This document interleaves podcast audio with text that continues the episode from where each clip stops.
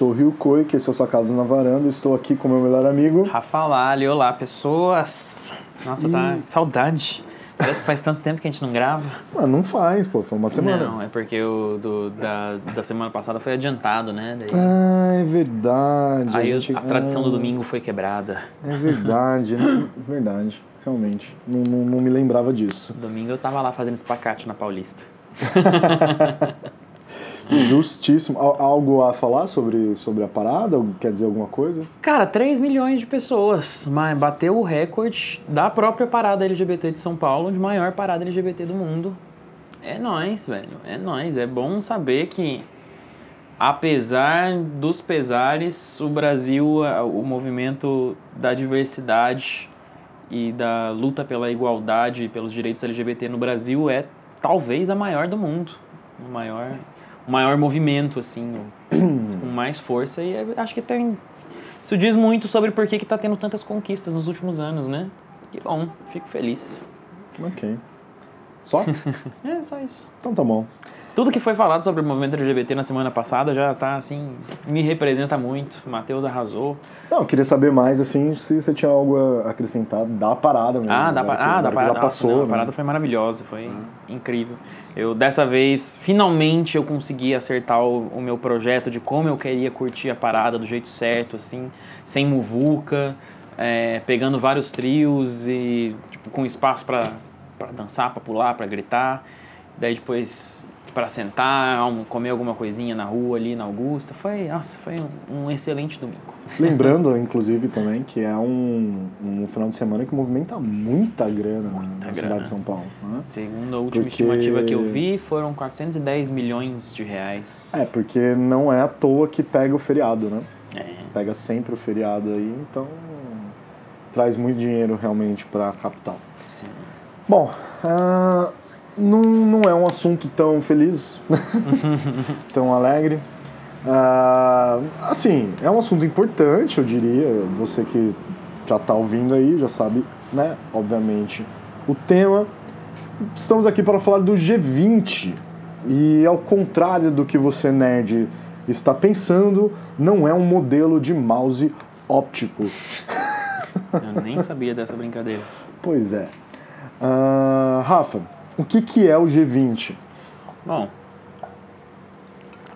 o G20 basicamente é um fórum internacional é, criado em 1999 que reúne os, os chefes de Estado e presidentes de bancos centrais das 19 maiores. Não, não exatamente as 19 maiores economias do mundo, mas de 19 países do mundo, que são, assim, as, em geral, as maiores potências políticas, econômicas é, e militares do planeta, mais a presidência da União Europeia, que está também representada, afinal, a União Europeia, apesar de ter vários países membros lá, a União Europeia hoje em dia atua como um mega estado também, então ela tem direito a ser ouvida. e é basicamente isso, é um fórum que foi criado há 20 anos atrás para para discutir questões internacionais e política internacional e os rumos que a comunidade global é, pretende tomar, principalmente partindo da perspectiva assim desses líderes regionais, né? Que isso que é o importante, assim, por exemplo, o Brasil, a África do Sul, a Arábia Saudita é, são considerados países extremamente importantes na comunidade internacional, porque não só eles são economias grandes, mas eles são líderes de blocos regionais mesmo. Eles atuam como lideranças, por exemplo, na América do Sul, no caso do Brasil e da Argentina, e eles levam então é, a, a- a- essa visão de bloco para o exterior. É um, assim, é um fórum é, que eu diria que, nossa, tá uma Não, entraram Uma- dois Uber Eats juntos. né? movimentação aqui. É. Mas é um fórum de relativamente grande importância, assim, até pela, pela relevância dos membros envolvidos. E porque, em geral, nesses, nessas reuniões são discutidas é, pautas importantes para o planeta que costumam chegar assim, a algum tipo de conclusão, finalmente, depois de muito tempo de, de debate, como aconteceu esse ano, né? Tem várias coisas aí que foram, foram É. resolvidas ou estão parecendo estar melhor resolvidas agora. Ah, ah, então, eu, eu anotei alguns pontos aqui de destaque e eu queria, assim, discutir, conversar mais ou menos em relação a isso de maneira geral e depois a gente acaba aí e fecha falando de Brasil especificadamente. Arrasou. É, assim, de maneira geral, o evento desse ano aí, a reunião do G20 desse ano, é, trouxe um, um- trouxe para a pauta um maior ao- apoio ao livre comércio mundial. Todas as bancadas e Graças todas, a Deus. é, então, todas as bancadas e todos, todos os países, na verdade, demonstraram forte interesse em, em abrir, abrir esse, esse comércio mundial livre, né? Vamos dizer Uhum. assim. É, o que é claramente uma investida ah, contra a hege- hegemonia comercial e industrial da China. Você acha que é uma leitura falha minha ou você concorda mais ou menos com isso? Concordo um pouco, mas eu acho que é um posicionamento é, que visa principalmente diminuir o conflito comercial entre China e Estados Unidos. Sim. Então, assim, é, é, é, uma, é, um, é uma espécie de é, posicionamento global frente às potências, eu diria. Essas Sim, duas é, principais exato, potências. exato, porque os. Estados Unidos também está com Sim. uma série de violações de, de, de, de leis internacionais de comércio pela OMC. Tinha, tava tendo uma grande preocupação de que esse, essa batalha comercial entre Estados Unidos e China acabasse de vez com a legitimidade da OMC para a OMC para quem não sabe é a Organização Mundial do Comércio É, a, a preocupação era que esse embate entre Estados Unidos e China acabasse com a legitimidade da OMC para regular o comércio internacional porque muitas das decisões da OMC estavam sendo flagrantemente Ignoradas. ignoradas pelos Sim. Estados Unidos e pela China. É, e agora, com essa reunião do, do G20, em que inclusive o- o- os Estados Unidos e a China entraram em uma, uma Uhum. espécie de trégua, né? Uhum. É, esse, esse, essa proteção, essa defesa do, do, da, dos órgãos reguladores internacionais parece tomar um, um suspiro assim de uh, talvez a gente consiga manter as coisas sob controle e a comunidade internacional continue funcionando. O que é ótimo, realmente. É um excelente, é um excelente passo, na minha opinião, para evitar que as, que as coisas escalonem para pro Guerra. pior. É, exato, pra guerra. Bom, ah, tivemos também ah, a, re- a- a- reiteração, não sei se existe essa palavra, né? Eh, os Estados Unidos eh, reiterando que não vai assinar o Acordo de Paris, né? Sempre. Que é o acordo ah, que, que basicamente todos os outros 19 representantes aí de países e da União Europeia, né, no caso, Uhum. ah, assinaram a favor, inclusive O Brasil. o Brasil, Hum. tá? É, que é a garantia de que os países vão diminuir o, A emissão de a carbono. emissão de carbono. Com isso, na verdade, não é só a emissão de carbono, porque a meta é a temperatura do, do planeta, né? Eles querem alcançar somente 2 graus de elevação na temperatura, 2 graus Celsius, ah, e os Estados Unidos não não não está de acordo porque isso ia cortar di- diretamente na indústria É, isso deles. mexe na indústria americana diretamente, Uhum. não é, nunca foi do interesse deles. O Acordo de Paris já é antigo, Já, já tem alguns anos, alguns bons anos. É, a- e assim, a comunidade internacional até aqui está falhando um pouco no, no cumprimento das suas metas. É, talvez quem esteja chegando mais perto de conseguir aprovar medidas para realmente atingir as suas próprias metas seja a União Europeia. É, e mesmo assim, é aquele bem. "Ih, Olhe lá, não, não temos certeza se eles vão conseguir. É, de resto, assim, é triste dizer isso, mas o Acordo de Paris até agora pareceu uma coisa muito. Para gringo ver, né? para gringo ver, exatamente. Porque na hora de fazer, de promover políticas públicas propriamente para coibir É, o, a- aumento da temperatura global, está tendo que muito pouco esforço o que de a, fato. O que a União Europeia está fazendo, assim, que, que, que assim, é um exemplo a ser seguido pelo mundo em relação a isso, é o incentivo que eles estão dando ao carro elétrico, né? Sim. É, lá o incentivo é bem grande e tudo mais, e já, já vem surtindo grandes efeitos aí em grandes capitais. Mas vamos deixar claro, por exemplo, é, o, o nosso excelentíssimo presidente Bolsonaro disse que o Brasil é um dos maiores conservadores de florestas do mundo. E isso é mentira. Mentira. É, inclusive, a, o, o ritmo do desmatamento brasileiro libera uma quantidade de gás carbônico na atmosfera que coloca o Brasil no top 5 maiores emissores de, gás, de, de gases poluentes do mundo. Para quem não sabe, o desmatamento de, de, de florestas é, solta muito carbono que estava aprisionado nas árvores e isso, se, isso reflete claramente na atmosfera. É, portanto, assim, o Brasil tem uma grande responsabilidade nisso que não está cumprindo e pela, pela atual política brasileira para com o meio ambiente tende a tornar isso ainda pior. Então, o Brasil não está fazendo o seu, o seu papel para cumprir as metas do Acordo de Paris. Bom, é, outra coisa, outro assunto que permeou a reunião, ah, inclusive com uma grande fala aí do, do mi- primeiro-ministro japonês Abe Shinzo, ah, foi, foi em relação ao ataque às desigualdades. Foi uma pauta é, é, bem ampla no G20, foi tratado diretamente e, assim, a impressão é que ficou é que tá, tá havendo cobrança é, entre, entre cavaleiros ali, entre um e outra frente, em relação ao ataque à desigualdade nos países do G20, pelo menos.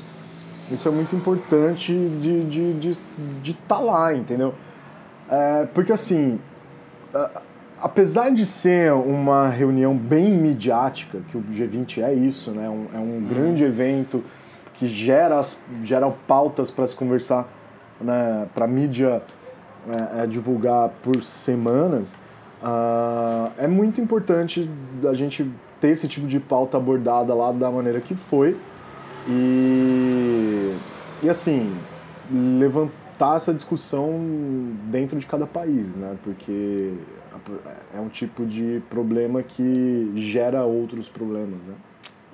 Eu, eu, é, eu acho le- legal o Japão trazer isso, colocar isso na mesa, porque o Japão é uma das maiores potências econômicas, é um dos Sim. países assim com me- menor índice de desigualdade do mundo. Exato. É, e isso realmente é um problema global. O Brasil, o Brasil não, desculpa. O mundo chegou ao maior nível de desigualdade social é, em 100 anos, ou seja, desde a Primeira Guerra Mundial não há tanta desigualdade quanto há hoje. É, nós estamos vivendo uma fase, principalmente aqui no Ocidente, em que a extrema-direita está tomando poder e o, a questão da desigualdade social não é e nunca foi uma das pautas da extrema-direita. Inclusive, as reformas econômicas, em geral empregadas por governos de extrema-direita, tendem a valorizar, a, a valorizar não, a, como é que chama? É, a beneficiar os mais ricos. É isso que a gente tem, tem observado nos Estados Unidos e no Brasil. A maior parte das reformas que estão acontecendo, desde corte de impostos para os mais ricos, até, por exemplo, a reforma da Previdência aqui no Brasil, que é, em geral está pegando no trabalhador de mais baixa renda, é, tende a ser assim problemático e a longo prazo leva a uma série de problemas, desde agravamento de, de questões de saneamento básico e poluição do meio ambiente, até problemas de mercado propriamente, né? Sim. Então é muito, é realmente muito relevante, muito importante que isso seja levantado. Algum tempo atrás o presidente da França, o Macron, ele falou sobre isso também, sobre a necessidade de repensar o capitalismo que a gente está fazendo agora, é, que o, o, a forma como o capitalismo está sendo praticado, principalmente no Ocidente, tende à destruição das classes mais baixas.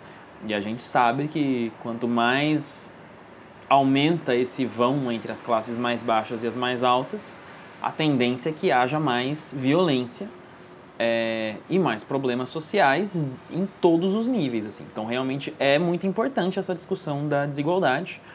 É só difícil saber se esse, se esse tipo de discurso sensato pega aqui na, nas Américas, principalmente, ah, né? onde é. a extrema-direita está uh, galopante. Bom, mas é, Mas fica aí a dica, né? fica aí a dica, né? Esse que é o difícil, né? Num fórum internacional exato, desses, que é muito exato. aquele diálogo, assim, brando de... Olha, melhor isso aqui, melhor aquilo ali. Mas na hora Não, da, da eu, atuação política, de fato... É, o, o, a importância que eu vejo nesse tipo de reunião é exatamente... Assim, é, o que eles conversam lá gera o que a gente está conversando aqui, entendeu? Exato. E, e, isso repercute em cada país internamente de N maneiras. Sim. E eu acho, eu acho que essa é a grande importância do G20. Ah, assim, e, e, isso tem que acontecer, porque é, são nessas oportunidades é que a gente vê como o nosso próprio país se porta em relação a, a aos outros, né? Perfeito. Então, assim, eu acho que a grande importância do G20 é, é essa. Exato. Concordo. Diplomacia pura. Exato. Bom, uh, próximo ponto aqui que. Ah, ah, na verdade eu queria fazer um asterisco. Não, não o programa do Judão. mas eu queria fazer um asterisco aqui que eu não anotei na pauta, mas é que é o seguinte. Uh, houveram discussões sobre o modelo de trabalho de aplicativo, tá? Isso é sensacional, cara. Isso é de extrema importância. Porque eu não sei como você pensa sobre isso, Rafa. A gente nunca conversou sobre isso que eu me lembre, mas eu, eu particularmente sou muito crítico ao modelo de, de o modelo empregado por aplicativos como o Uber, como o, o, o iFood, talvez, em relação ao motoboy. Uhum. Mas, assim, esse trabalho que, que não é um trabalho, que, que não é Sim. é fiscalizado, que não é regulamentado. Uh, é o modelo de destruição do, do da classe trabalhista, com exato, excelência. É, é, terrível, é terrível, é, é pernicioso e tende a, a produzir mais desigualdade, exatamente isso. Exato. Então, assim, eu achei sensacional também eles, eles estarem de olho nisso e discutindo sobre isso, é, inclusive é, de maneira bem crítica, assim, pelo que eu, que eu acompanhei. Uh, nenhum país passou pano para esse tipo de coisa. Uh, Tá certíssimo, precisa de uma. Tá certo, concordo. Passar uma, é, é toda, uma é toda... regulamentação muito grossa em cima é, disso. Exato, cara. Assim, e aí você, você que, sei lá, que o Uber salvou a sua vida financeira e tudo mais, uh, você tem que olhar na, na, na grande figura aí, entendeu? Que o lance todo é que. Cara, para que, que existe governo então se as empresas estão tomando, tomando a frente aí de, de criar oportunidades e tudo mais? Cara, o governo é que, que tem que criar nossas oportunidades de emprego e, e, e lidar com, com esse problema do desemprego. Não, não cabe à iniciativa privada vir com essa solução mágica em que todo mundo é sócio de uma empresa, entendeu?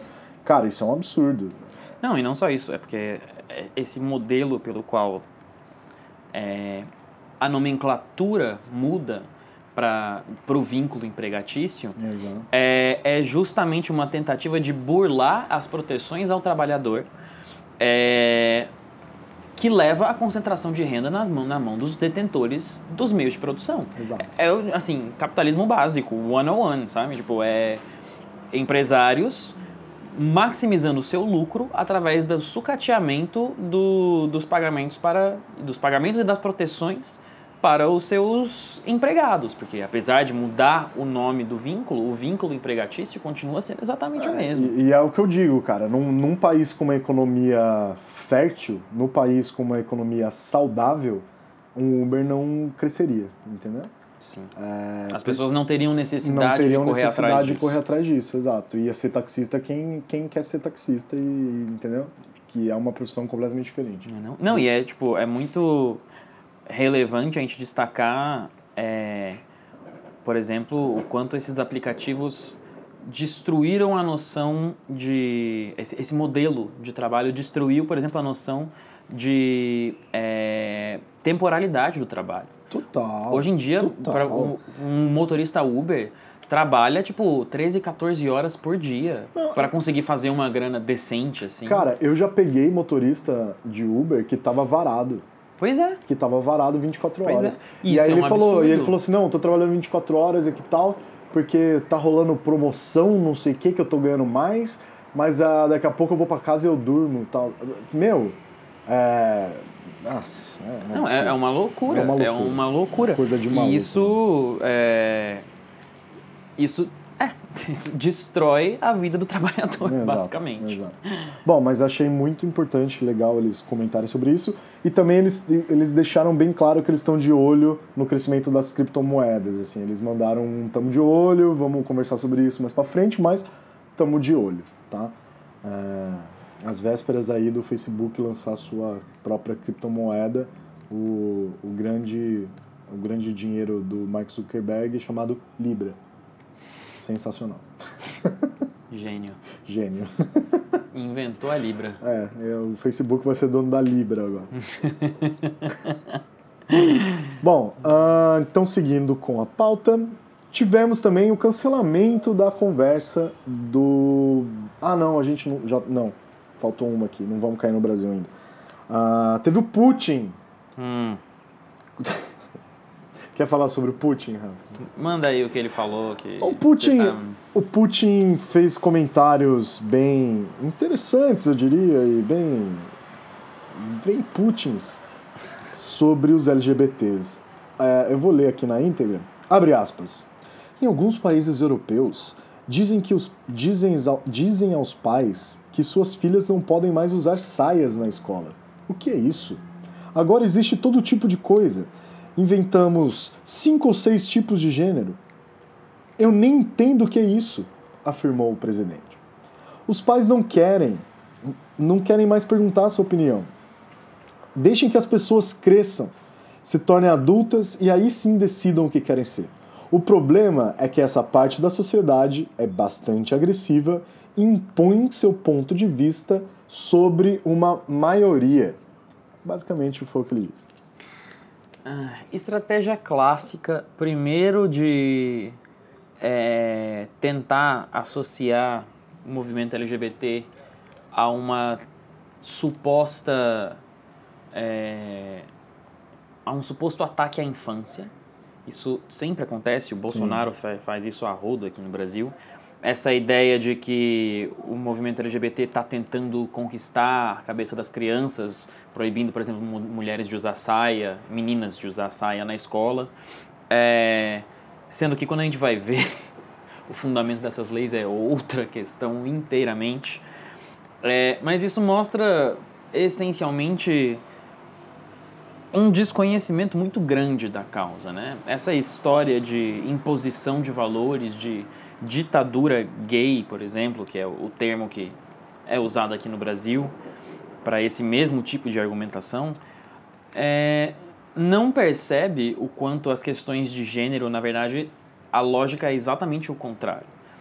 A, a dinâmica de gênero é imposta às pessoas é, através de uma lógica, através de uma lógica normativa que é que nós temos na sociedade. Por exemplo, homem tem que vestir calça e mulher tem que vestir saia. Isso é uma imposição de norma de gênero.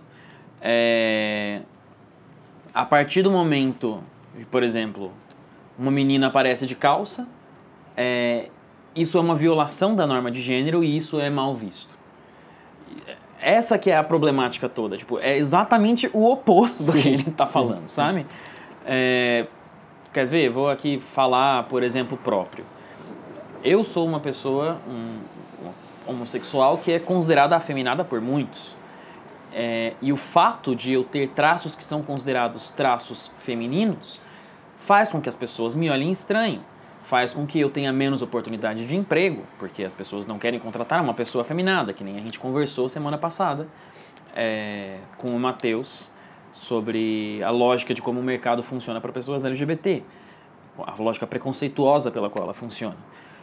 Então, assim, não faz sentido falar que é uma busca por conquista de direitos para que, por exemplo, pessoas como eu não sejam discriminadas no meio de trabalho porque elas são mais afeminadas ou porque elas, são trans ou qualquer coisa do gênero, é, para que esse tipo de prática não aconteça, para que o, o preconceito seja coibido. Isso não é uma imposição de valores, isso é uma tentativa de quebrar os valores que foram impostos. É muito diferente.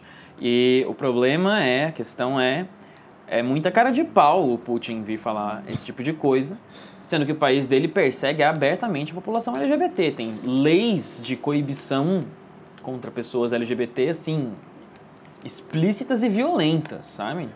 Então, é aquele velho ditado, né? A, a boca fala do que o coração está cheio. É, segundo ele, eles respeitam muito os LGBTs na China. Na Respeita, China, na, na Rússia. Na Rússia. Respeita nada. Respeita nada. Pois é. É, também acho que não. Fala isso para os ativistas LGBT que estão presos lá é. pela lei da mordaça. Bom, seguindo, vamos agora para, é, para a participação brasileira no, no, no G20. Yay. Ah, assim, vamos tirar um, um, um, elefante da sala e dizer o seguinte. Ah, 90% das matérias estão falando que o Bolsonaro chegou derrotado no G20 e chegaria derrotado porque ele já estava sendo criticado por causa dessas medidas dos agrotóxicos, exatamente pela Merkel e pelo Macron. Uhum. Uh, segu uh, segundo a assessoria, eles tiveram uma reunião fechadas uh, é, para falar sobre isso, e segundo o próprio Bolsonaro, ele convidou tanto a Merkel quanto o, o Macron para virem conhecer a Amazônia. Explorar e, a Amazônia. É, e para verem como, como não tem desmatamento, que é tudo mentira e falácia da, da mídia. Bom. Uhum. A gente conhece muito bem o discurso do nosso presidente. Uh, dito, isso, é, é, bom, dito isso, né, a mídia tá, tá tratando que ele chegou derrotado e voltou vitorioso. E, e eu tenho muitas dúvidas em relação a isso. Muitas. Então vamos cair direto nesse assunto. Uh, Rafa, acordo de livre comércio Mercosul-União Europeia tem alguma coisa a ver com Bolsonaro? Foi uma conquista dele? Absolutamente nada. Por quê? Porque esse, esse, acordo está sendo discutido há 20 anos. É, é, um, é uma iniciativa de blocos econômicos, ou seja, o Brasil, como membro participante do Mercosul, tem voz nessa discussão, mas não é a voz definitiva. É... Mesmo porque o líder é argentino? com Macri. O líder é argentino. É, em segundo lugar, é, a posição do, da Angela Merkel e do Emmanuel Macron mostra que a, o livre comércio está é, essa, essa, esse acordo de livre comércio está sim pautado pela obrigatoriedade da transformação da agenda ambientalista brasileira, sim. que é um dos pontos mais fracos do governo Bolsonaro. O governo Bolsonaro é o governo que liberou é, mais de 120 novos tipos de agrotóxico nesses seis meses que passaram aí, 30% dos quais são proibidos na, na União Europeia. O, entidades ambientalistas da União Europeia já disseram que elas vão é, entrar com processos para proibir a entrada de produtos agrícolas brasileiros ou tentar coibi-los ao, ao máximo possível em função desse, dessas regras que foram flexibilizadas aqui no Brasil no uso de agrotóxicos. É, o desmatamento brasileiro é sim desenfreado, desde o governo Temer ele aumentou em intensidade. O governo Bolsonaro já anunciou que não vai mais demarcar nenhuma terra indígena, tentou repassar a, a, a autoridade, a competência para a demarcação de terras indígenas da FUNAI para o Ministério da Agricultura duas vezes já. Na primeira vez foi bloqueada pelo Congresso, na segunda vez foi bloqueada pelo Supremo Tribunal Federal. É, mas ele está tentando fazer isso e as áreas de, de as reservas indígenas são as, a, o melhor modelo para preservação ambiental que tem no Brasil. De longe, o melhor. Primeiro, porque os povos indígenas têm conhecimento das matas, eles sabem como cuidar nessas regiões. E segundo, porque a demarcação da terra proíbe que é, grandes empresas e grandes é, agricultores entrem nessas áreas, é o óbvio, né? Para é, desmatar e criar novas fazendas. É basicamente isso.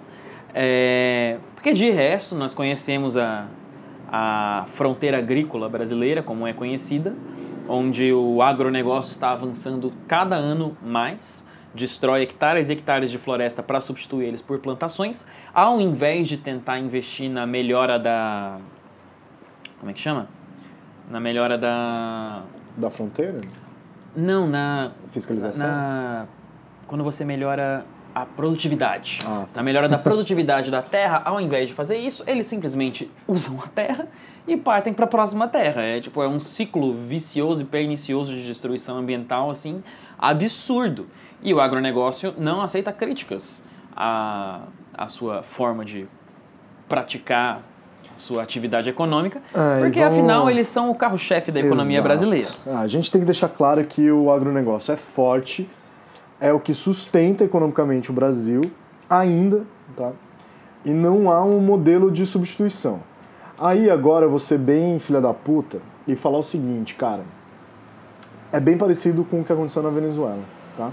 A Venezuela só tinha o petróleo, se segurou no petróleo e, e todos o, todo o esforço de governo e econômico foi voltado ao petróleo, não houve investimento em nenhuma área, e aí na primeira crise do petróleo o país quebrou.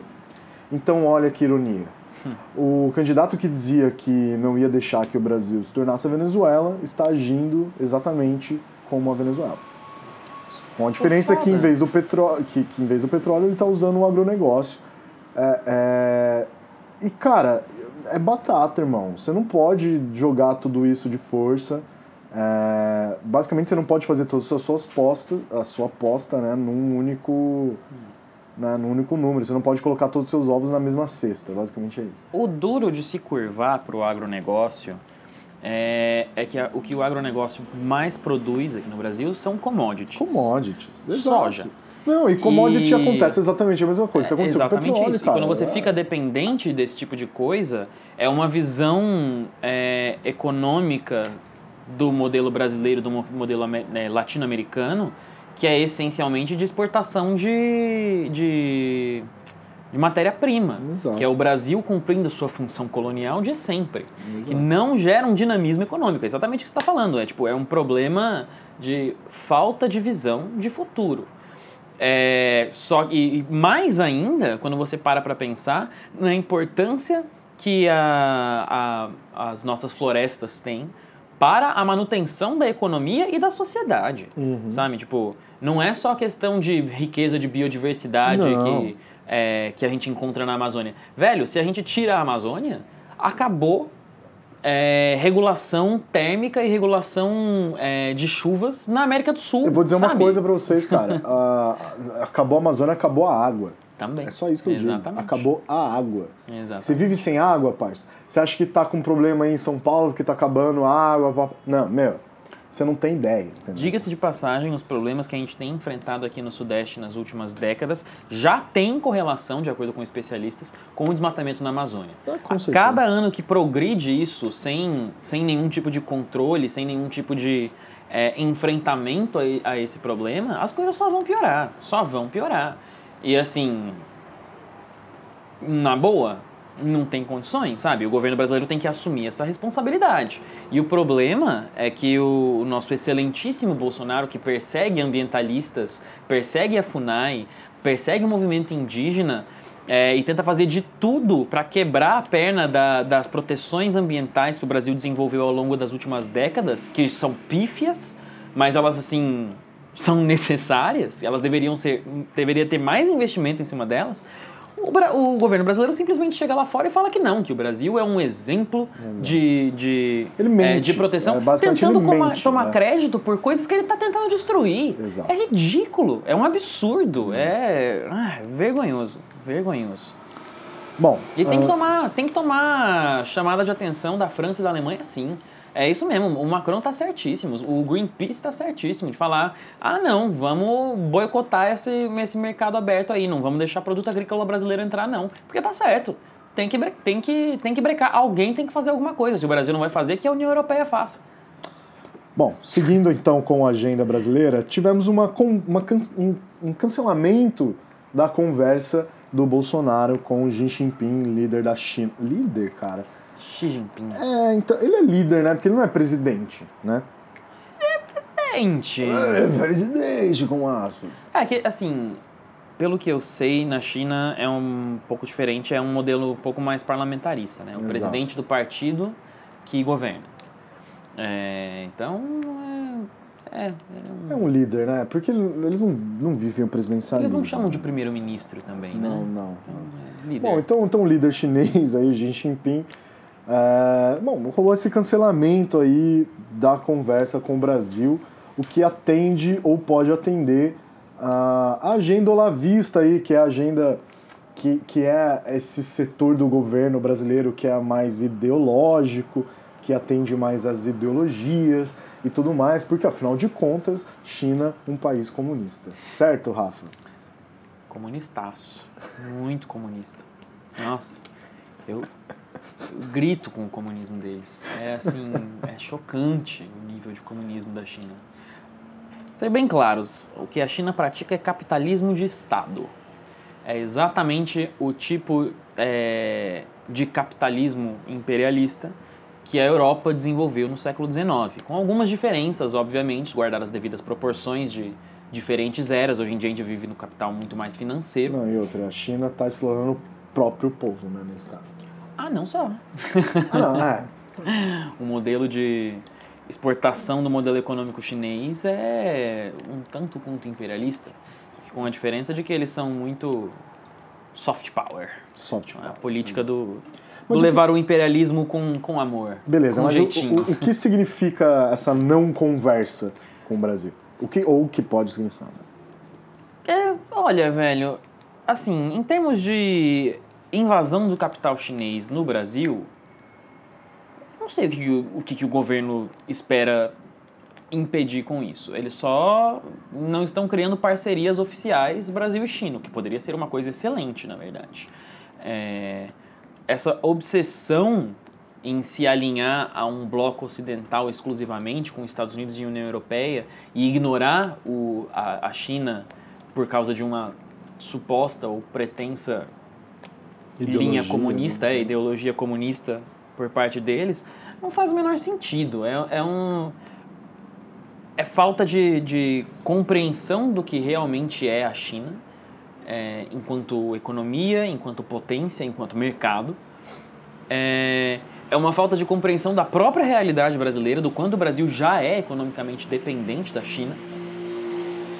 Já é completamente dependente. A China é o maior par- parceiro comercial do Brasil. Sim, sim. É, só não faz sentido, sabe? É um, é um. É um posicionamento estúpido e que a longo prazo eu sinto que é, pode ferir diplomaticamente a relação brasileira com a China num contexto global em que a tensão está aumentando cada vez mais. O ideal para o Brasil era manter o máximo possível uma posição de neutralidade para não ser arrastado para dentro de um conflito. Que nem, por exemplo, e eu sei que isso vai ser extremamente polêmico o que eu vou falar agora, mas que nem, por exemplo, que nem o Getúlio Vargas fez durante a Segunda Guerra Mundial. É, é errado ele ter se aproximado de nazistas?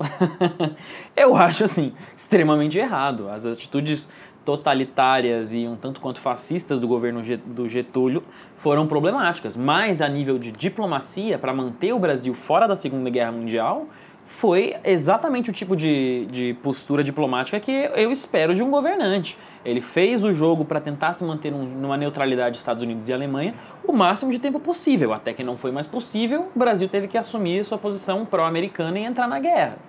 É, e eu tenho a- sensação de que isso, em grande medida, ajudou a preservar a economia brasileira em muitos níveis. É, o Brasil precisava pensar nesse sentido, sabe? Nesse esse tipo de, é, de pensamento amplo, de política econômica é, com foco, com, com, com visão de mundo, com visão de futuro. Quando você joga simplesmente o jogo do ah, eu gosto mais de fulano, então eu só vou conversar com ele sobre comércio internacional, apesar de você ainda estar fazendo comércio internacional com outro jogador, você cria um problema diplomático que a longo prazo pode ser assim avassalador. É triste. O Brasil tinha uma tradição de neutralidade diplomática e de é, responsabilidade no cenário internacional que cada vez mais vai sendo corroída assim, com esse tipo de atitude. Você deixar o líder da maior, da segunda maior economia do mundo, é, segundo alguns alguns dados analíticos assim que não levam em conta só o PIB, já é a maior economia do mundo. Você deixar um cara desses sentado esperando você numa sala e você só depois de atrasar para a reunião cancelar, é um tapa na cara. E é feio você fazer isso, sabe? Tipo, com a China, velho, isso não se faz. Isso é, é vergonhoso. É o tipo de diplomacia, assim, estúpida, que eu não espero do Itamaraty. O Itamaraty, teoricamente, era, né? Oh, oh, Itamaraty. Se bem que também não dá para culpar o Itamaraty nesse caso, porque é a presidência da República, é, então, né? Mas. Não é, não é bem um caso, né? Tipo... Não que o Itamaraty atual esteja lá grande coisa com, é. com o nosso atual chanceler. Então, assim, é é só vergonhoso. Como a gente sabe? chama, né? Gosta de chamar de for chanceler, né? Quem entendeu, entendeu. Então, é só vergonhoso, sabe? É, é, é isso. É tipo. É, é uma atitude que pode parecer pequena, não, não E é. no momento, assim, para algumas, pra algumas pessoas pode parecer pequeno, tipo, ah, ele só cancelou uma reunião com o presidente da China, sabe? Foda-se. Não, velho, o tipo de ramificação que isso leva a longo prazo, Exato. diplomacia é um negócio complexo, diplomacia é um negócio que você tem que estar de olho sempre nas suas atitudes o tempo todo. Não, lembrando sempre o que a China já fez, né, com esse governo do Xi Jinping, em relação às medidas protecionistas dos Estados Unidos e Canadá com a Huawei, né? A China é um país completamente rancoroso, eu diria até, cara. Sim. Eles não gostam que pisem no calo deles. Então, meu, é isso aí, bicho. A gente tá comprando briga com gente grande e achando que tá se alinhando com os Estados com Unidos. os Estados Unidos. Que não tá e, nem cara, aí que não tá pra nem aí gente. pra gente, me Tá desculpa. nem aí pro Brasil. É triste, é triste. Nem aí. Ai, que Não, é bem, é bem triste uh, o jeito que está sendo conduzido a política internacional brasileira. Deprimente. É uma Bom, das piores coisas desse governo, junto mas- com a política ambientalista brasileira. Não, mas se tem uma coisa que a gente está fazendo muito bem, exportando muito, é cocaína, né, Rafa? Porque assim, 39 quilos pegos aí na, num avião que, que diga-se de passagem, ah, muita gente dizendo que não era o avião do presidente e tudo mais. Era assim. Era sim, era sim. era o avião reserva, mas era o avião. Tava com o presidente? Não Era tava avião com, presidencial. É, é, exato. Não, não tava com ele dentro, mas, mas é, era o avião presidencial, da comitiva presidencial. E 39 quilos de cocaína. Sobre o caso, a Bolsonaro falou ah, ah, ontem, né, que deveria ter, que por ele teria sido na Indonésia. Ele falou? Ele falou. Ele falou que por ele teria sido na Indonésia, porque daí já pegavam os- o, o, o, o tra- o traficante, né? Que não, o, militar traficante. Ele é traficante. É, trafica, traficante ele é, mas isso deixa, faz ele deixar de ser militar? Não, ele também é militar. Então, Não, militar é traficante. militar. ah, Diga-se de passagem, eu li uma, recentemente uma reportagem falando que é, o segundo crime mais é, comum julgado pelas varas militares é de tráfico. Meu irmão, só quem serviu sabe. Como é que você acha que essa molecada aí consegue varar a madrugada acordada em Guarita? Né, né? Entendeu? Ah, fazendo a ronda guarda aí, né, cara? Fica a dica aí pra galera. Ah, bom, e aí o presidente falou isso, falou que, deve, que por ele teria sido na Indonésia, porque lá é crime ah, inafensável pago com a vida. Ah, parabéns, Bolsonaro. Parabéns mesmo por esse seu posicionamento. Lindo, maravilhoso. Você tá sendo irônico, né? Tô. É, porque, ah, velho, é, eu, era o que se esperava dele, né? É, cara, tipo é de isso, é isso, é isso. Mas é ridículo, não, não diz absolutamente nada. Não, Tá, o ele que vai- é mais ele vai- ridículo é ele falar isso, ah, cara, perante a, a, a mídia internacional, entendeu? Tipo, isso é um absurdo, cara. Ele vai defender a investigação dos militares que provavelmente estão envolvidos com isso? Eu quero só ver, mano. Não vai. Não vai. Não vai. Ó, ele não tem coragem de peitar essa galera. Meu- Ele fala grosso pra traficante pequeno, pra traficante, pra traficante grande, ele coloca o rabo no meio da perna. É. Na moral, o lance é o seguinte, cara. O, o, eu tô com um tesão absurdo disso aí ter sido um crime internacional, porque isso quer dizer que não vai ser investigado aqui somente, entendeu? Então vai ser legal pra caramba. Vai sair umas notícias aí daqui Vai sair pouco. umas notícias daqui a pouco, amigo. Que vai Então- ser interessante. Então vamos aguardar. E não é pavão, não, viu? E é bom que ele esteja preso lá fora, inclusive. Exato, concordo. Não traz ele de volta aqui, não. Se trouxer ele de volta, ele morre. Pode ser que não. Ah, pode ser, com certeza que ele morre.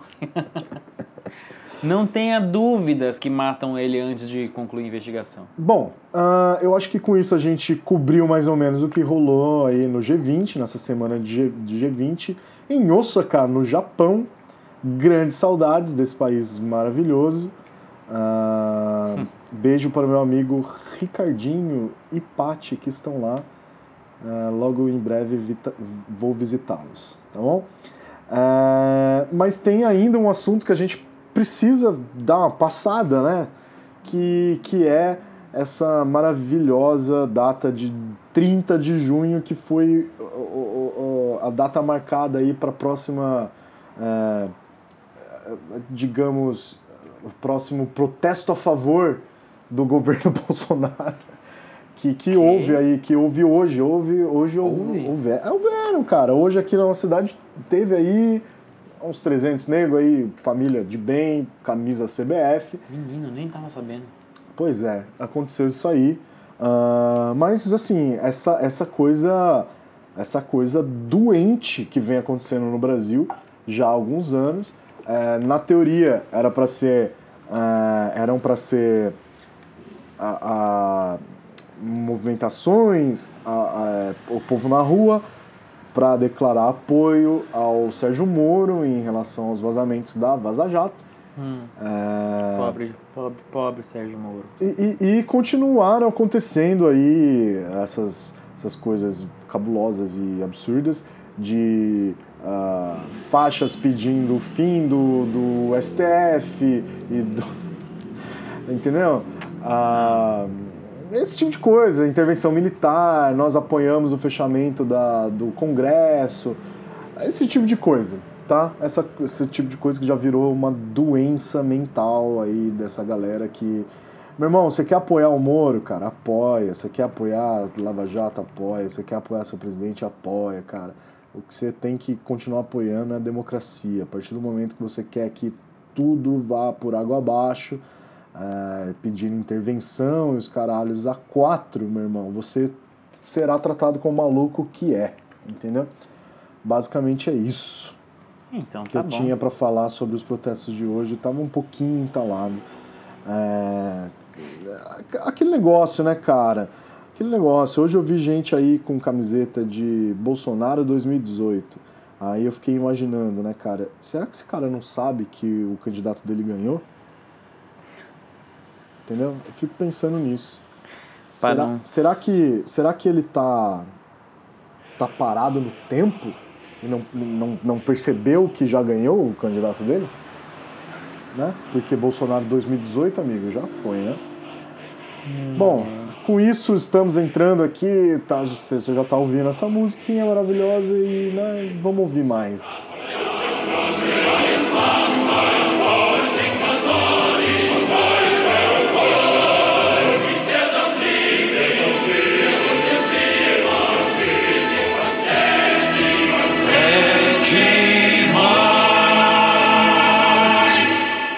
Rafa, dia 30 de junho, hoje, o que, que você traz pra gente no Dimarques? Eu vou trazer uma sériezinha que faz um tempinho já que eu terminei de assistir a primeira temporada, na verdade. Mas que eu nunca cheguei a falar ela aqui. É, Não sei porquê, acho que toda vez tinha alguma outra coisa que eu tinha pra falar. Justo. E semana passada eu não dei nenhum de Marx, né? Você esqueceu do seu Dimarques. É, Não, não esqueci do meu de ah, não, Marx, é você, você ignorou de eu propósito. deixei, é, exatamente, deixei o Matheus dominar o de Marx. Mas a série Dead to Me, em bom português, diz que é amiga para matar, da Netflix, com a Christina Applegate. Ah, velho, é muito boa, muito boa. Segue a, a tradição aí da, da Netflix de fazer séries com mulheres no comando. É, e é uma série assim com personagens interessantes, sabe? Com conflitos assim profundos e reais. Muito boa, vale muito a pena. Super recomendo. Tamara. Ok.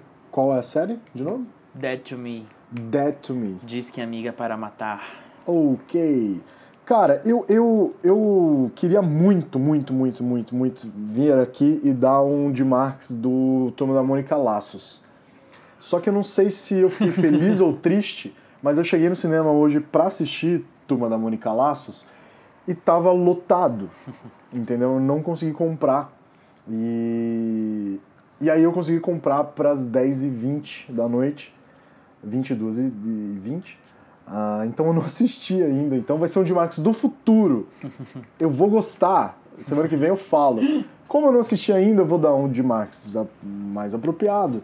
E vou falar do Toy Story 4. Justo. Que eu assisti e super indico para você assistir também. É, vale sim o ingresso. E, cara, é um final muito mais digno pro, pro nosso personagem favorito aí, que é o Woody né? Ah, que, que é demais, assim, eu, eu, li o livro da Pixar, né, o Criatividade S.A., e lá eu fiquei sabendo que o Woody era para ser o vilão do filme. E... Do quarto? Do primeiro. Mas ele meio que é o vilão. Ele meio que é o vilão, concordo. Mas assim, eles suavizaram muito do que era para ele ser. Não, é que ele aprende a lição Exato, dele no final, né? É, Isso mas... que é muito louco de, de Toy Story, o primeiro, que ele, Exato. tipo você gosta dele porque você consegue enxergar assim os defeitos que levam ele a ser uma pessoa ciumenta e rancorosa e no fim virar uma boa pessoa. Exato. Isso é torna inclusive continua sendo a minha animação favorita, cara, não tem jeito. Justo. Amo Toy Story, amo Woody, final maravilhoso pro meu personagem favorito do filme. Uh, super indico. Tenho mais indicações também. Hoje eu tô assim. Bombando. Bombando, porque essa semana foi muito boa pro Demais, eu diria. Semana passada eu não gravei também, mas essa semana é... temos o um clipe maravilhoso.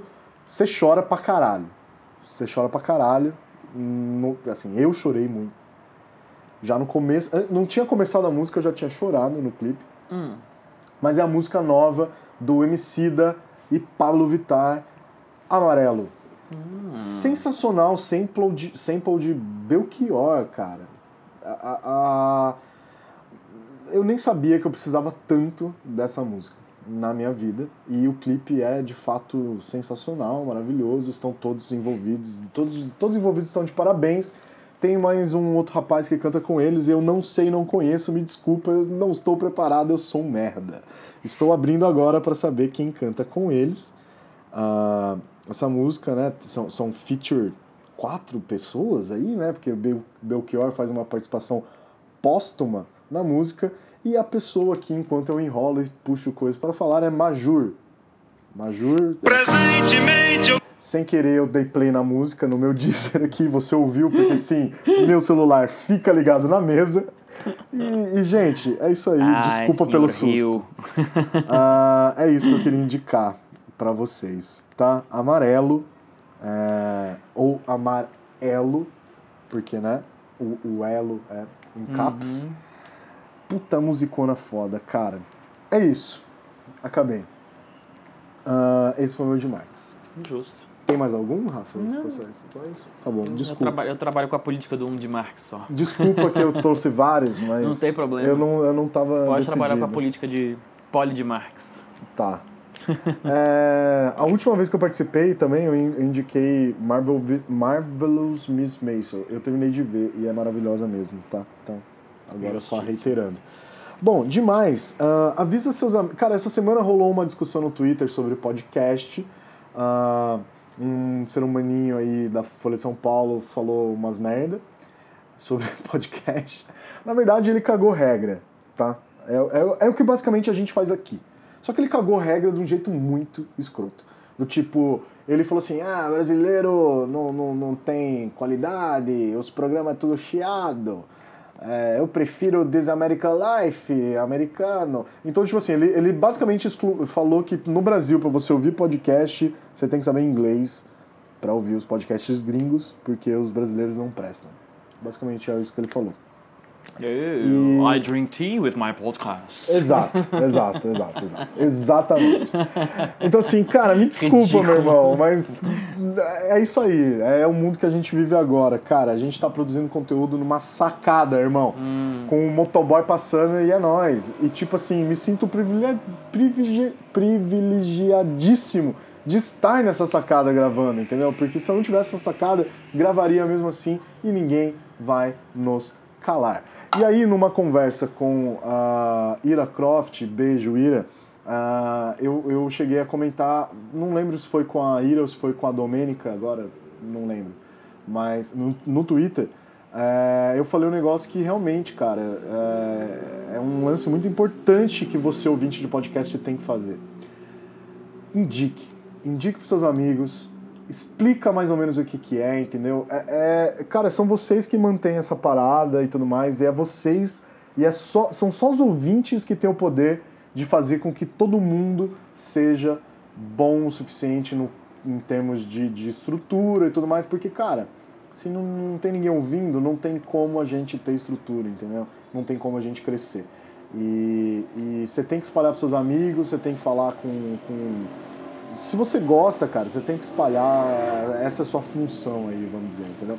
E, e a gente aqui, a gente não tem um apoia-se, a gente não tem um catarse, a gente não tem nenhum projeto de financiamento e, e- e- provavelmente não teremos também, não sei se é é tão alinhado com a nossa ideia aqui no Sacadas, Ah, pode ser que um dia a gente faça, não sei, mas por enquanto a gente não tem. Ah, e o que você pode fazer pela gente é indicar, entendeu? Indique, escute e dê feedback. É, fale pra gente o que você tá achando. E muito obrigado. Eu sou o Rio Koik, sempre com o meu melhor amigo. Rafa Lali. E eu tô ansioso pra ver a turma da Mônica Laços, que eu vou ver daqui a pouco. Justo. Justo. Só isso, Rafa. Tem mais algum recado? Só isso mesmo. Busque conhecimento. Busque conhecimento.